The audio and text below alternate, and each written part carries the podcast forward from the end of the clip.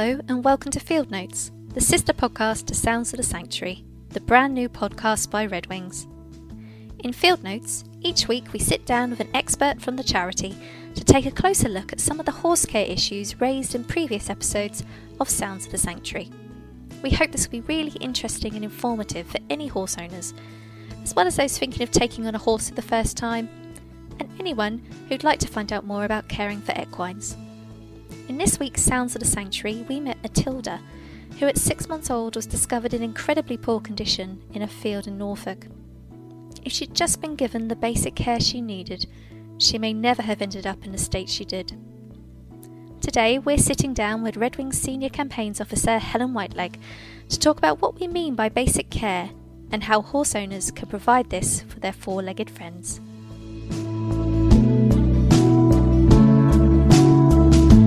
So today we're speaking to Helen Whitelegg. Helen, I just wonder if you wouldn't mind introducing yourself and a little bit about what you do here. Yeah, it's um, nice to be here. Thanks, Steph. So I first started working at Redwings in 2001, and I've done a variety of roles at the charity, including hands-on horse care, including um, time at our quarantine centre as well. So uh, looking after some of our recent rescues and seeing the sort of welfare conditions that some of them arrive with and what it takes to, to try and rehabilitate them and, and get them well again. And I've also worked in the welfare team, sort of dealing with inquiries from people who were worried about horses or, or wanting help with their own horses. Um, and I now sort of work in the campaigning and education side, trying to raise awareness of some of the some of the issues that people see.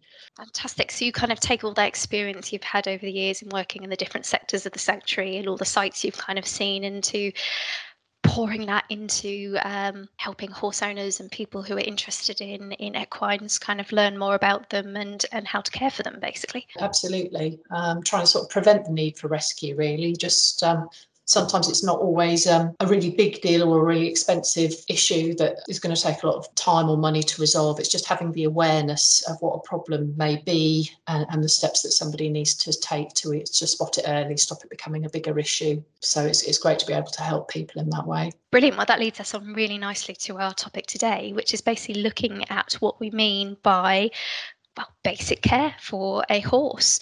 So I just wonder if you might be able to start us off with when we say what what are the basic needs that a horse requires what what kind of things are we talking about? Okay um, so in terms of basic care I, I, would think of that in terms of something that any horse would need regardless of their their age their size their breed um, whatever. Anybody is going to have to provide these for a horse if they're responsible for them. So, unsurprisingly, we, have got food and water on the list, um, making sure that the horse has not only enough to eat, but the right type of food and not too much food either. Um, we do have a problem with overweight horses in the UK. Um, people tend to think of horses as, as being very underweight when they're, they're a welfare concern, but actually being very overweight also causes health, quite serious health issues. So it's about knowing um, exactly what a horse's nutritional needs are. And water, very important. Horses drink a lot of water. And so that needs to be, be factored in as a basic.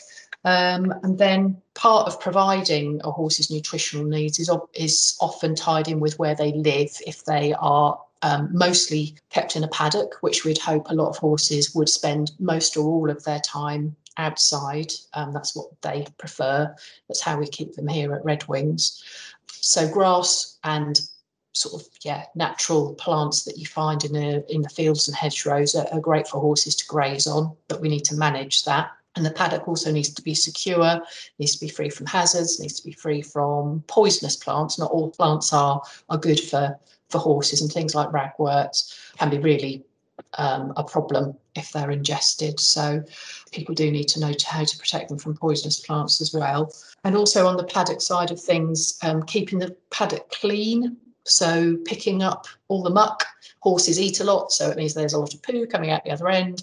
So that needs to be cleared away, and that's an important part of their worm management. When we talk about worms, we're talking about parasitic worms that live inside their inside their bodies. And we see a lot of our recent rescues coming in with worm problems, particularly younger horses who are more vulnerable to them by and large. So to deal with that, we, we have to pick up the poo, which is, is part of the horse, uh, the worm's life cycle.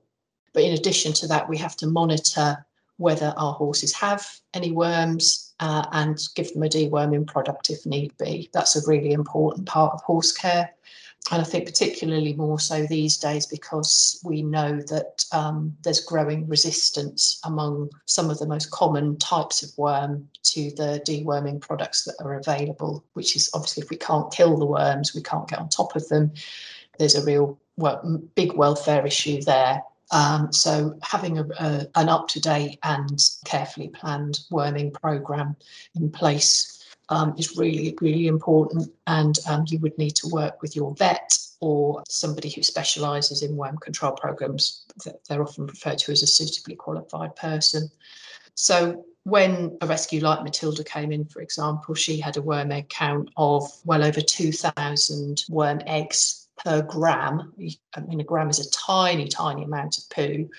And the worm eggs are invisible, so that has to be tested under a microscope. She had, yeah, and that was of one type of worm. And she also had worm eggs of another type of worm that's particularly common in youngsters. So often a horse that's in a very poor body condition that may be, be related to worms. A, a, very large worm population can make a real difference to their ability to absorb nutrients and, and carry weight and be healthy. Another one for routine healthcare would be farrier revisits. So that's obviously looking after the horse's hooves. Horses' hooves are growing all the time, and we need to stop them getting too long because that can cause problems. Um, and check that the, the hoof is healthy, keep, kept in a good shape. Um, I'm sure most people have heard of the expression no foot, no horse. And it is really true that horses are very mobile. They spend the vast majority of their lives on their feet, so they do need to have healthy feet that can that can do the job. So most horses would need to see a farrier every six to eight weeks farrier is really important. Not horses, not all horses will need horse shoes, but some horses um, who are in a lot of work may need shoes to help protect the, the bottom of the hoof from wearing away too quickly. And sometimes, if they've got a problem with their feet, they might need uh, horseshoes on for a, what we would call therapeutic reasons um, to give the foot a bit of extra support. In addition to looking after the horse's feet, we also need to look after their teeth. And not everybody knows that horses need to see the dentist regularly, the same as humans. And that's partly because their teeth are actually very different to ours and grow out through the gums throughout their life. And if they're not worn away evenly as the horse chews, they can get sharp edges and gaps and points and become really, really uncomfortable. And horses spend a lot of their life chewing, eating grass, eating hay. Teeth are really important part of the digestive process. So it's important that we look after digestive health, and particularly in older horses.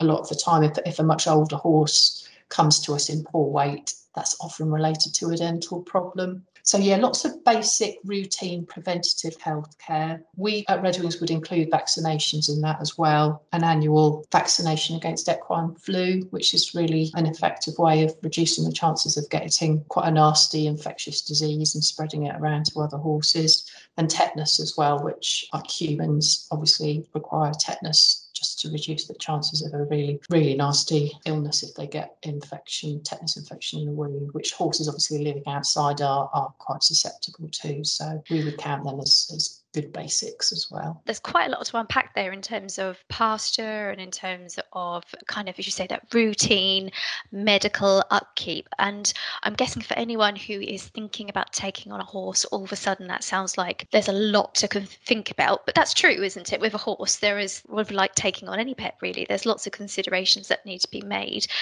But would you say that it's all manageable if you've got the knowledge and the time and the dedication to do it. Definitely. Obviously, because there are so many horses in the UK, so many people providing these basics, the people out there who will help you are of widespread. You just need to tap into who they are, find somebody who can to help you with each aspect of the horse care. So, in terms of farrier, obviously, you need to find a local farrier who's willing to come out every few weeks, and that'll be part, you know, one of your diary dates that goes onto a sort of natural cycle. Find yourself a vet. Everybody should be registered with a vet for their horse. Um, the vet would come and provide the annual vaccinations. You can either ask a vet to carry out a dental check and any dental work, or you can use qualified equine dentist, which are, who are specialists in their own right.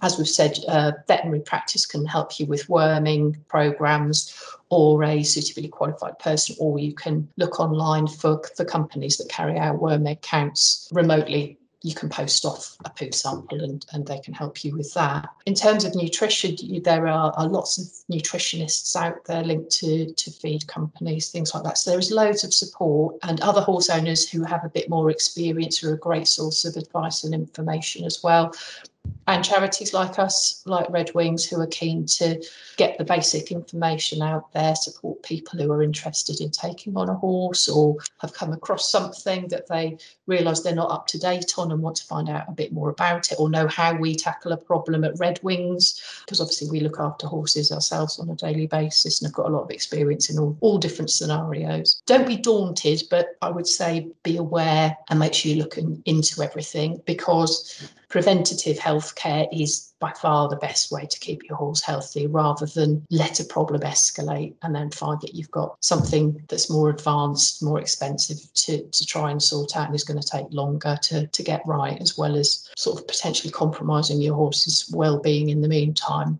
Yes, because so for example, like Matilda, we don't 100% know the circumstances of how she came to be in the state that she was, but it was quite obvious that her needs had not been met, particularly medically and with preventative things like worming and yes. farriery, exactly. How quickly do you think a horse could go downhill if that cycle of preventative care and, and veterinary um, interventions were suddenly to collapse if people found themselves in in um, mm-hmm. in a situation where they couldn't keep that up any longer? Would we really urge people to, to look for help from friends and organisations who could provide advice as soon as possible? Yeah, uh, it's never too early to ask for help and advice, I don't think. It sort of depends on the issue. I mean, obviously, hooves, we kind of, we can watch them growing and, and they grow at a relatively steady rate.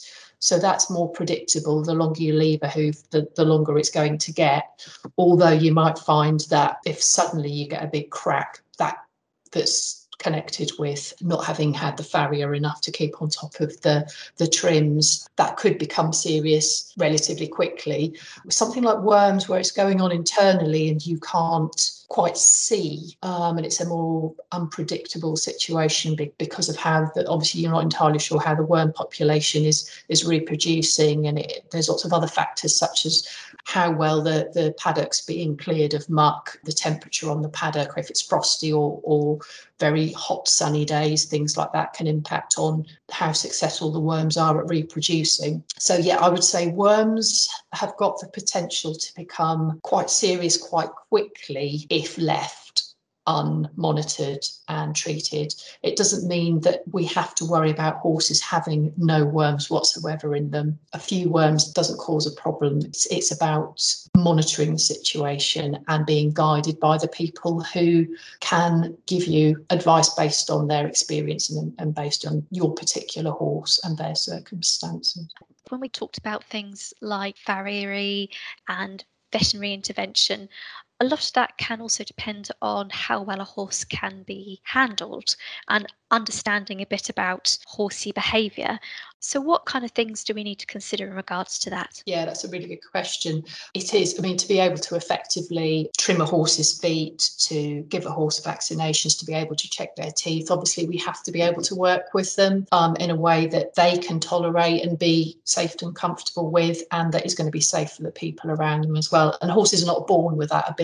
You know, we have to train them, hopefully, from a relatively young age, that it's okay to be with us and that um, some of the things that we do with them, it might not be something they would choose to do, but it's it's not going. We're going to make it as pleasant as we can, and we'll try and put some positives in there to reward them for behaving, for picking their feet up for the farrier for having an injection, for their vaccination, and things like that. So it's a big part of what we do at Redwings. We do have horses coming into us whose lack of basic care is most definitely linked to the fact that they, they can't be handled. They, they can't perhaps even be caught, um, have a head, head collar put on and know to stand still. And that is something that obviously we want to train them to do for their own sake, to know that people are not something to be afraid of, a source of stress. But also, until we've got, got to that point, we are very limited in the basic care that we can provide. It's, it's not it's not going to be enough just to feed a horse and give it somewhere safe to live we do have to be able to provide those those basic minimum other interventions to, to keep them well.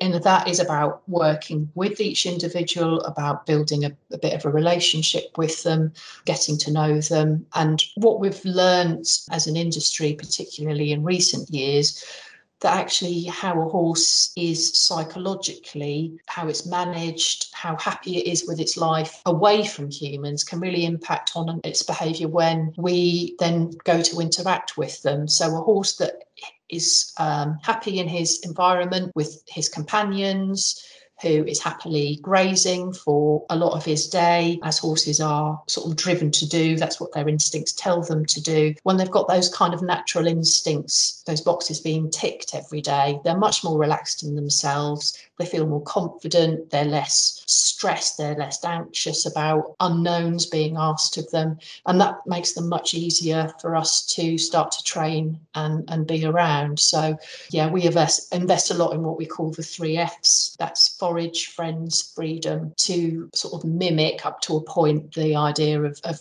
horses in the wild sort of grazing on wide open areas with their with their friends. That's um, what they as a species were designed to do. Wow. So it's really taking what we know about the basics of how horses function and then use that within our setting to keep them as calm as possible relaxed as possible have the loveliest life they can with us.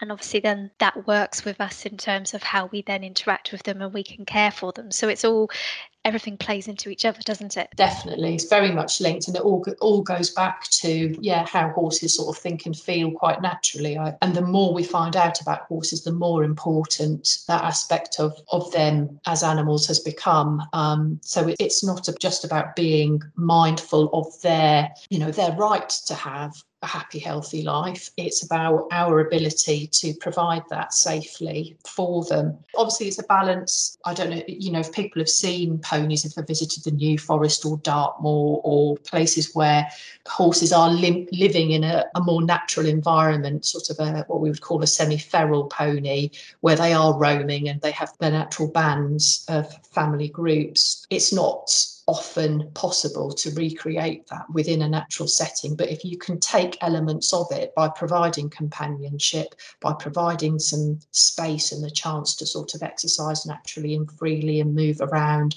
while picking for different types of feed and, and moving between the water tank and the shade and a source of um, a hay net hanging somewhere else, what we would now term enrichment. Yeah, that's starting to become more built into how we look at basic horse care, how we manage them. Everything that we've talked about in this particular episode, whether it comes to basic care interventions, as you said, like farriery, vaccinations, etc., and then looking at their more primal instincts in terms of the freedom and companionship. These are all things. I mean, we work on a very big scale, don't we? we have Gosh, yes. um, we have large herds, and we're very lucky with the space we have.